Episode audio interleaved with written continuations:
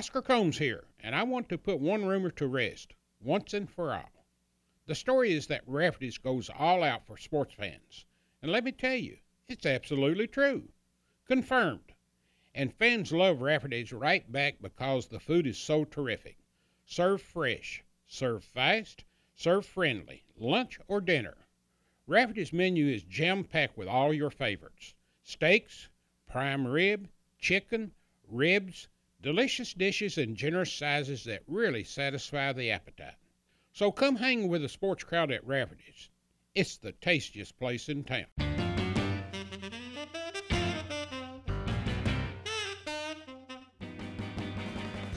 It's Conversations with Oscar Combs, presented by Rafferty's, and it's episode 26, part two of Oscar's chat with Sam Bowie. In part two, Sam Bowie continues his story. Sam was definitely a big man on campus despite suffering an injury and setting out for two seasons prior to his senior year at Kentucky. However, Sam off the court was enough to impress the really big man on campus, Dr. Otis Singletary. Sam reflects on his relationship with Dr. Singletary and how his actions off the court helped him throughout the University of Kentucky and life. Oscar and Sam discuss his first game back against a really big rival to start his senior season, and they both relive an epic adventure in which that story should be told every Christmas Eve in the Big Blue Nation. And how did the Wildcats make the round mound of rebound cry? That is a moment some Wildcat fans will never forget. However, one moment that Wildcat fans would like to forget is the 1984 Final Four. It was Sam Bowie's final game as a Wildcat.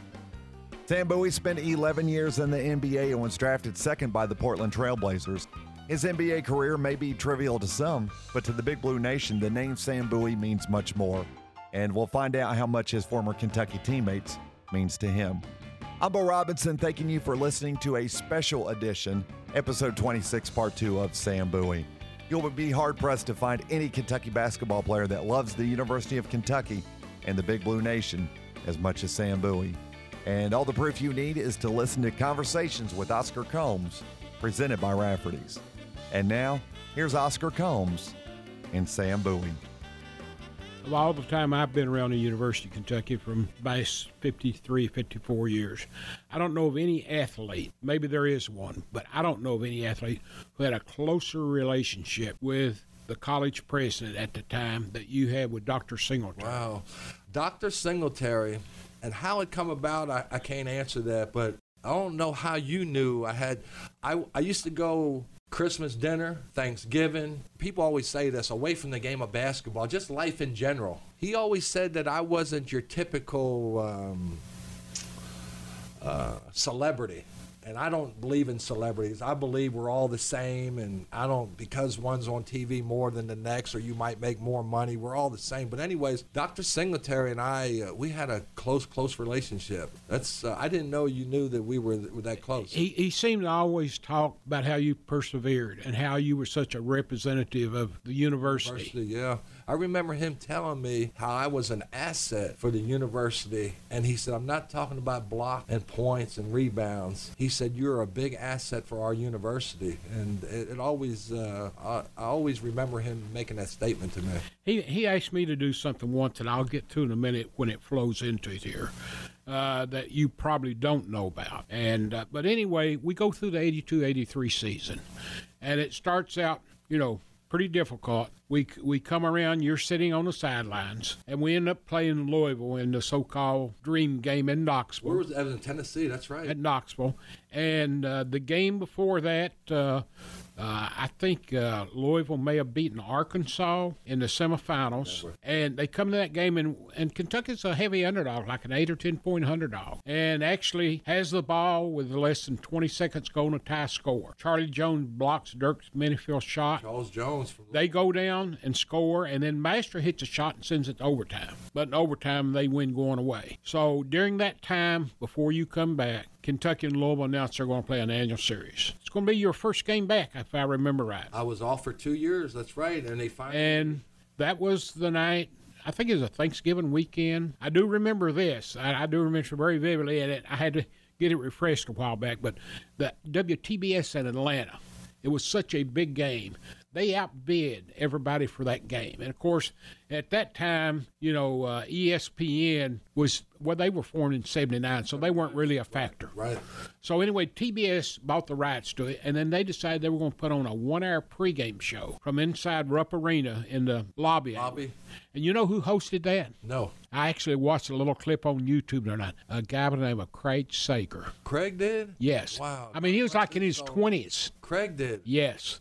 Had his trench coat on, like he's famous for. Wow. But he did the pregame, and then they played the game. You know what happened in the game. Oh, yeah. Oh, yeah. Your first game back, did you ever have a more famous block than what was on the cover of Sports Illustrated next week? I just told you that I'm not big on memorabilia. I've got that picture that you gave me with in Anchorage on the bus, and I've got the Sports Illustrated of me blocking uh, the Louisville and putting me on the cover of Sports Illustrated. And the wording was something like, okay, Louisville, you want them, you got them. You, that's exactly right. And I think the block shot was on Jeff Hall. Jeff, wow, that's exactly who it was. And then that started the year that really got the Kentucky fandom with that win. Yes, yes. Because And it- hadn't played them what and how many years scheduled? Uh, I hadn't, I hadn't, pla hadn't never scheduled. never right. It was, it was like in maybe the 50s or 60s they played them in a tournament. Okay. But you go through that year and a lot of big things happen. I mean, a lot of big things.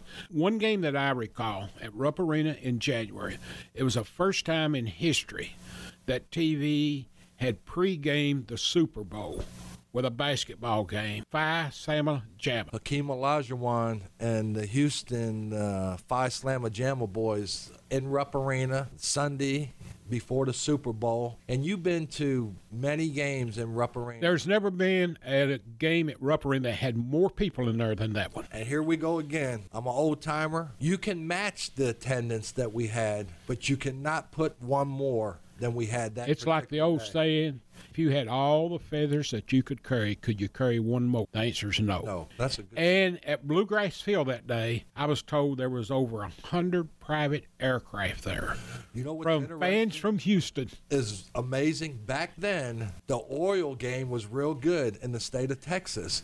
And I'll never forget this. I remember how many times they were talking about all the private planes out there at Bluegrass Airport. It was almost like it was a horse sale Yes, yes. uh, for the Keen. that was the analogy of it. Yes. Um, but uh, what a what a atmosphere, electricity. Uh, Olajuwon fouled out that game, and I remember going over to him and hitting him on the backside and congratulating him. He was a great, great player. Kenny Walker, Melvin, and myself uh, were very. Uh, victorious uh, going up against our big guys but and then as you well know he wound up being the first pick in the draft the next year and then I was the second pick and I remember being at the draft and David Stern. A lot of people don't know this. David Stern's first year in the NBA was our first year, so I was the actually- second person to ever shake his hand in the draft. Actually, the top five picks was Olajuwon, you, Jordan, Perkins, and Charles Barkley. And you could make an argument all five were from the South if you want to count Houston. Wow, that's the yeah. When you look at it that way, Let, let's just, I'll just ask your thoughts on take me through that last season there, around that, through the SEC tournament, and then up to the Final Four. me personally, being a two-year layoff, I was so excited just to be on the basketball court, and I knew that this was my last go-around. And I'll be honest with you, Oscar, when I signed to play for the University of Kentucky, I thought we would win a couple national championships.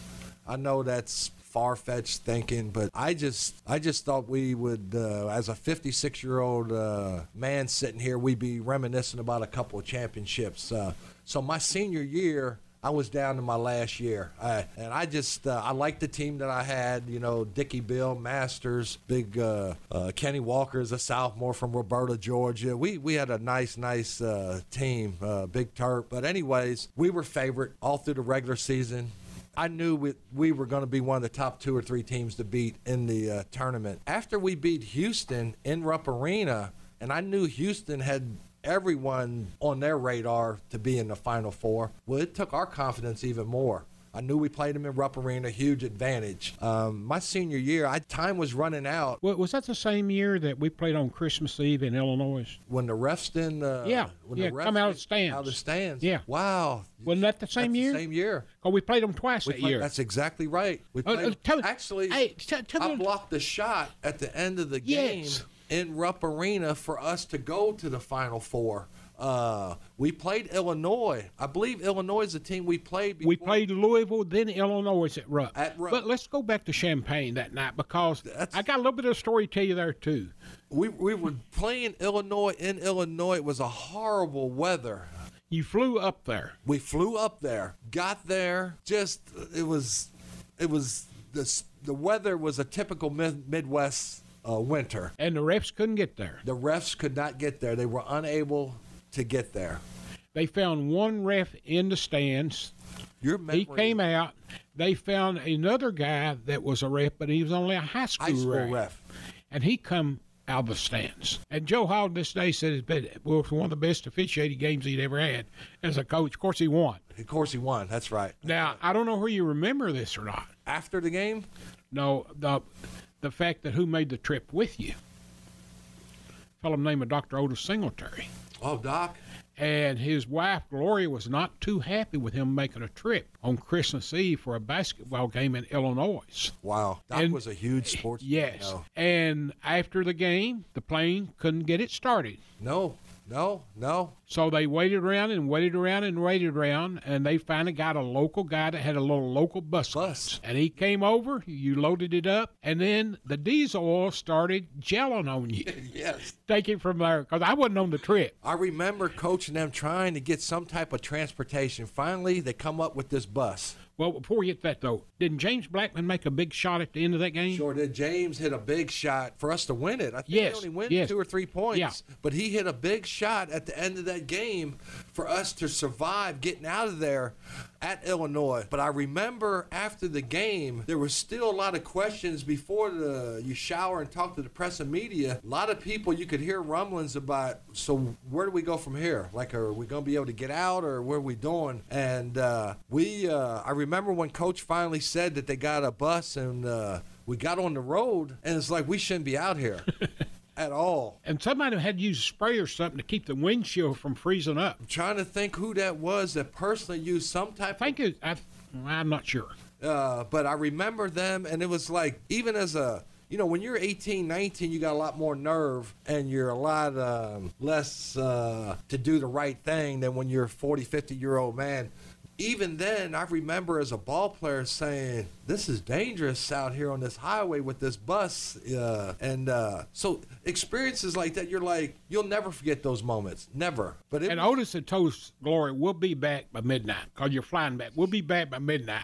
no shot. And you rode into Lex and I was told like 6.15 the next morning. The next morning. Christmas Day. Yes, yes, on Christmas Day. That's exactly right. And I tell you, another thing I remember to continue that, and this is how the Commonwealth has to understand how far we've come. We're number one in the country. Coach Hall, after we get back from that game, people don't realize this. We never got to really practice at Rupp Arena. If, this, if there was something going on with a volleyball game at the Coliseum, we couldn't practice there. I remember Coach telling us that they would leave notes on the Wildcat Lodge doors to tell us where we were going to practice the next day. It might be at Lafayette High School. It might be at Tates Creek High School.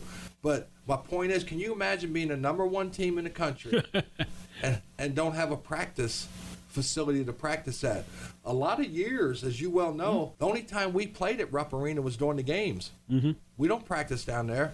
They had all kind of events and things. So it's just, uh, I remember we, we beat Illinois, uh, and then the next day we were trying to figure out. We got in wee hours, and coach just wanted to go over some chalk talk and go uh, uh, go through like a 45 minute workout. But we're trying to find out where we would practice because uh, a lot of times during my career at the University of Kentucky, we practice all over the city to try and find a facility. That was in December and January. What do you remember about the SEC tournament that year? I remember uh, we were expected to win it. We were favorite. We always had we had a team that you know Masters could uh, light it up. Dicky Beal could break somebody down, and you had Turp and myself, the big guys, and then Kenny was a phenomenal uh, ball player. But that was the year we beat Barkley and them in the. Uh, Nashville, Tennessee. is that where it was Nashville, Tennessee? Nashville, Tennessee. Uh, and he was laying on the court crying at the end when the second ugliest shot in UK history fell through the hoop after it bounced about three Three or- times. It bounced and bounced and That and Sean Woods has got to be the two worst shots in history, and both of them could have meant something big. One did, and unfortunately, the other yes. didn't.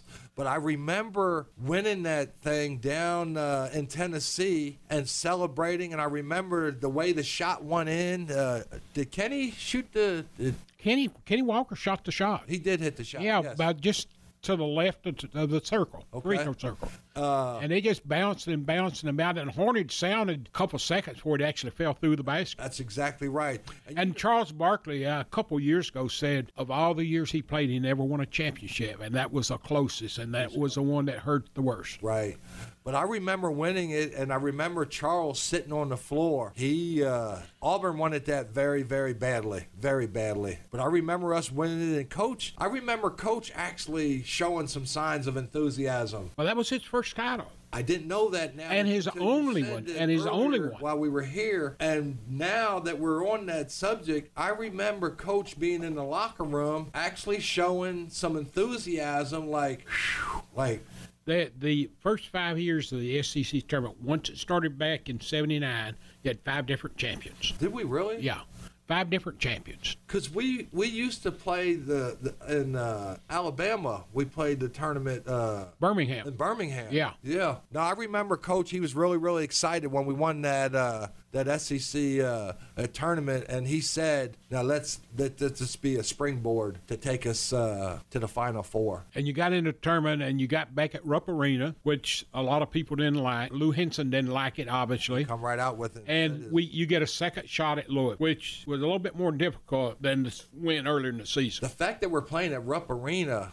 that was a huge, huge uh, goal of ours to uh, put ourselves in a position to uh, be able to get to the Final Four after playing in Rupp Arena. I mean, I, when I shook David Stern's hand to be introduced in the NBA was a great thrill in my life. That wasn't even the same neighborhood, and I knew that I was going to get some things to do for my loved ones financially, but I still remember when we beat Illinois in Rupp. It's it's like an out of body uh, a feeling because looking around Rupp Arena and seeing the crowd and the emotions, just it's uh, it makes you speechless. You beat Louisville, you beat Illinois. Just about everybody's saying this this team's a team of destiny.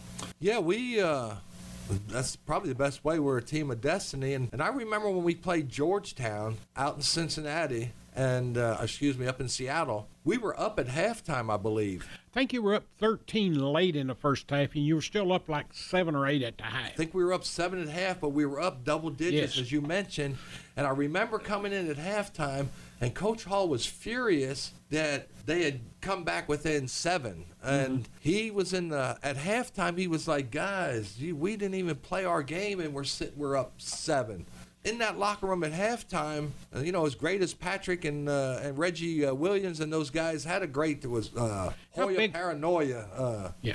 How big was Brown in that game? Uh, There's some people thought that his physicality yeah, yeah. started having a he he had a career game, and obviously when you have a guy like Patrick Ewing, uh, we were more uh, defensively minded, thinking about stopping Patrick. But the uh, the is it Graham Michael Graham Michael Graham. Graham? Yeah, he uh, he had a career game. And he was the difference in the outcome of that game. I tell people this all the time. God bless his soul. Bill Keightley. When we got beat, we come to the locker room. Everyone is quiet. Nobody knows what to say. And finally, coach says his speech. Walt McCombs and Bill Keightley are going around picking up socks and jocks from guys that getting undressed. And I was sitting in my stall, and Bill Keightley came up to me and he said, "Hey, big guy, you need to take that uniform off now. I need that." And I remember staring down at the floor, and I was just like, "It's over. I'll never play for Kentucky again. It's five years, and everything's over." Well, he went around, he circled back around, and I was still sitting there, and I was the last one to take my uniform off. And I specifically remember it's almost like life is over.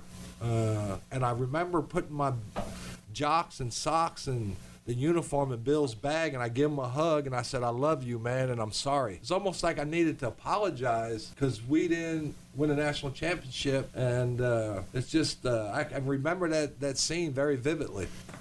How tough was it coming back home when you started talking with your friends, your family, knowing that you had taken it off for the last time? I- I'm a real emotional guy. So I I uh, I show my feelings on my sleeve. So even though I'm not bragging when I say this, like I didn't have to go through all the uh, the so-called combines that a lot of these kids go through, Oscar, before they get drafted, and I knew I was going to be one of the top three picks in the in the NBA draft. So all my loved ones and the friends were saying, "Yo, boo, you made it, man. You're getting ready to get riches and famous and this and that." But it was like that didn't even matter to me because I was like, I don't get a chance to put a banner up at the Rupp Arena. I just, you know, my jersey's up there, and I'm very appreciative. And I, every time I go in there, I I, uh, I embrace that. That's that's something that my children will always see every time they go in Rupp Arena. But the one thing that bothers me is alongside that jersey should be a national championship somewhere. So it was tough.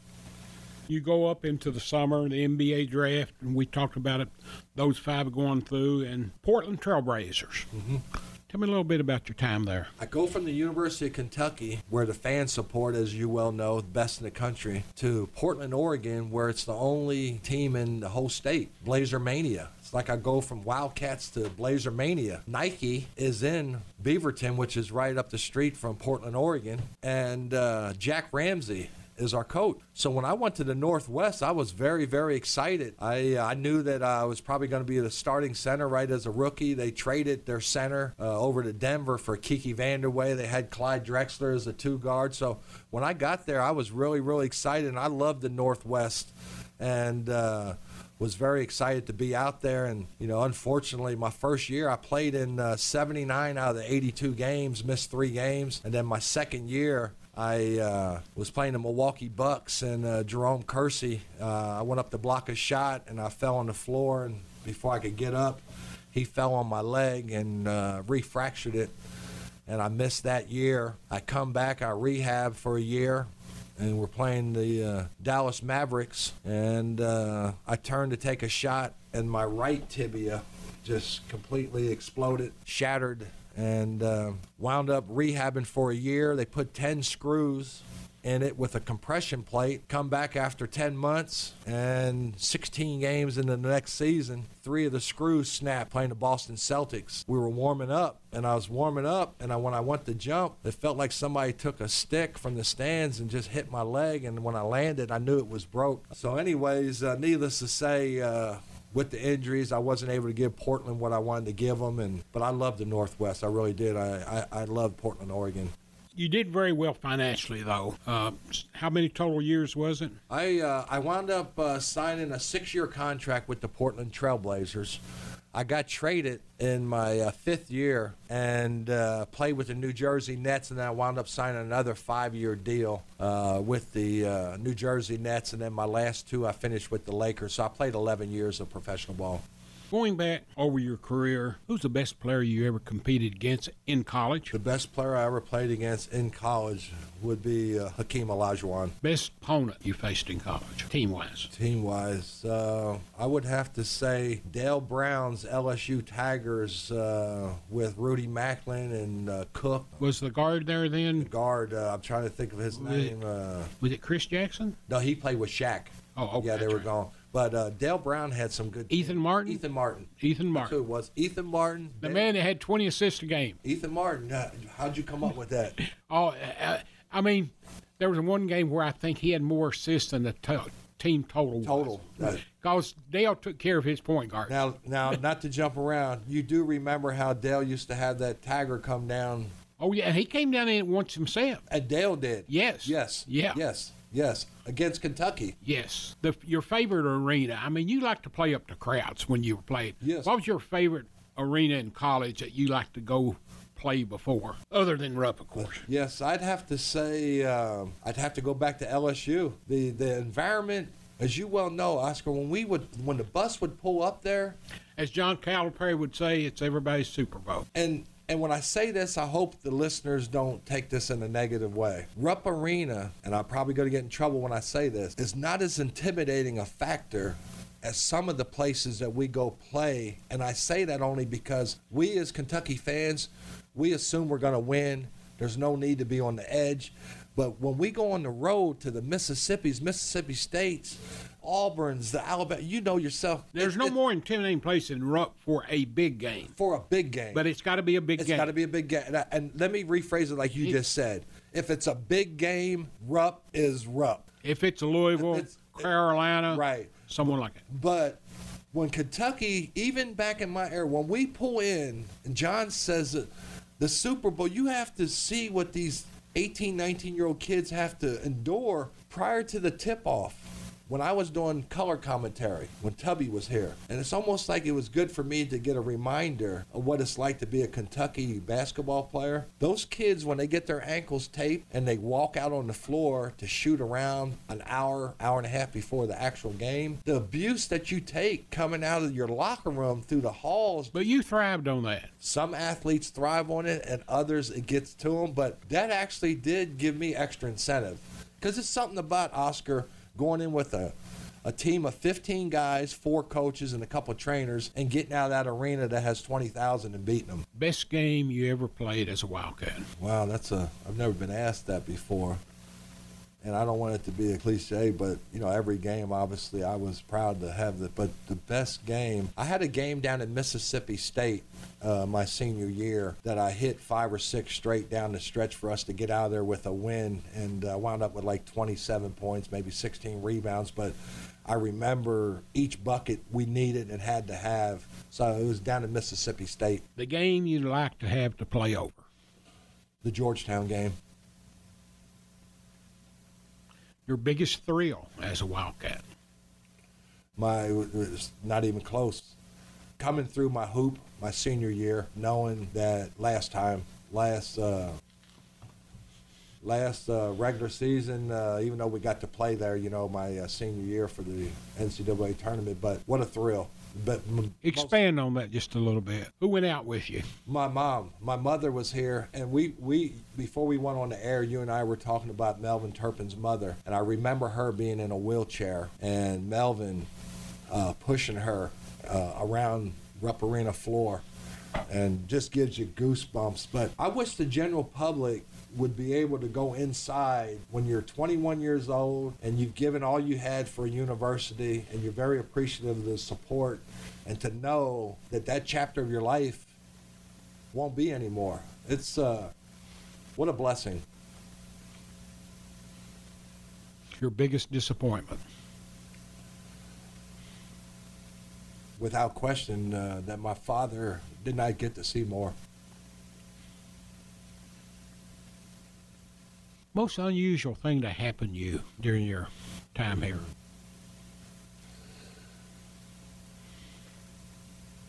I was here for five years because I got injured. My senior year, I was going to Kroger's grocery store. Uh, and this is, I remember as, uh, as it was yesterday. A woman in her late 80s, early 90s. I pulled up and I saw she was up in age and she might need a little assistance.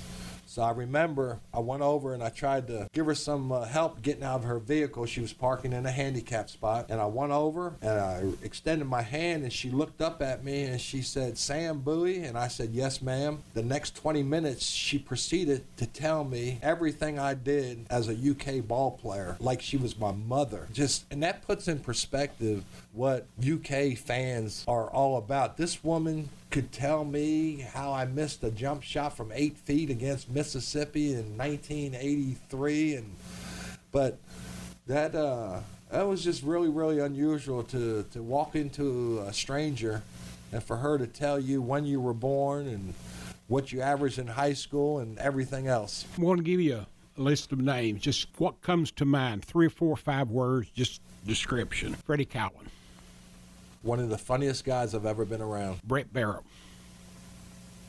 He's great in his own mind. Jim Master, Never lacked self confidence. Dicky Beal, Great ball player that was very moody. Charlie Hurt, all love uh, for Charles. Nothing but love, love, love. Gary Cord,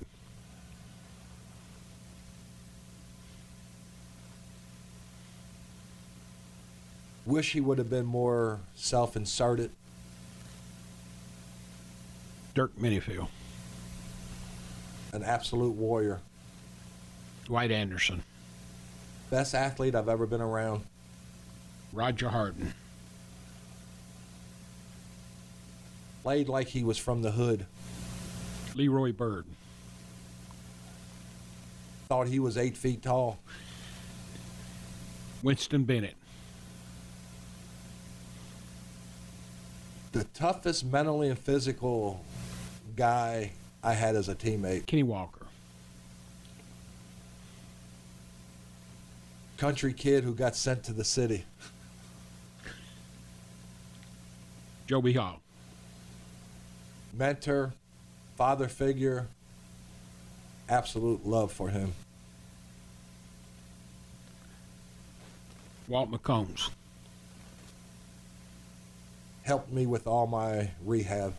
Bill Keightley, Always made me feel like I was his favorite. Dick Parsons, Was the bouncer between the players and the coaches. Dr. Jackson, Remember his wife's smile all the time. Dr. Singletary. Meant the world to me. I was telling you earlier, one day I was at practice before your last year, and you were out on the floor, and Dr. Singletary was sitting on the side. And you don't know this part of it. He said, Oscar, you know what you ought to do? And I said, No, what's that, Doc? He said, You ought to get Sam to write a little letter to the fans, put it in your paper. You wrote a letter, we put it in the yearbook. Would you mind reading it? Dear friends, over two years ago, I suffered a leg injury which has prevented me from playing basketball the past two seasons. I received many phone calls, cards, personal support, plus numerous other gestures of backing from people all over the country. When times seemed to be at their lowest point, I constantly reread all the cards to lift my spirit. I would be lying to you if I said I wasn't depressed many times, but it's people like you who make a weak man strong. When looking back at my situation, I truly believe it was a blessing from our Father above. Before this injury occurred, I put basketball as my first priority in life. I have always been in the limelight, and the reason for this limelight was basketball. So, what I'm trying to say is the injury has allowed me to look at my life from a different perspective. I see life as a number of unsolved puzzles. With the help of each other, we can put these puzzles together. I want you, the fan, to know that we together solved my puzzle, and the picture couldn't be any lovelier than it is today. The reason for writing this message is to self satisfy myself for the much deserving praise you, the fans, so much deserve. I could go on and on, but that wouldn't do any good. I simply want to thank you from the bottom of my heart for the support I received during my five years at the University of Kentucky. As I close this letter, I feel myself getting soft inside. My eyes begin to water, and I find myself looking for a phrase to show my respect and love for you. But I guess all I can say is God bless you, and my prayers are with you. Love and respect, Sam Bowie.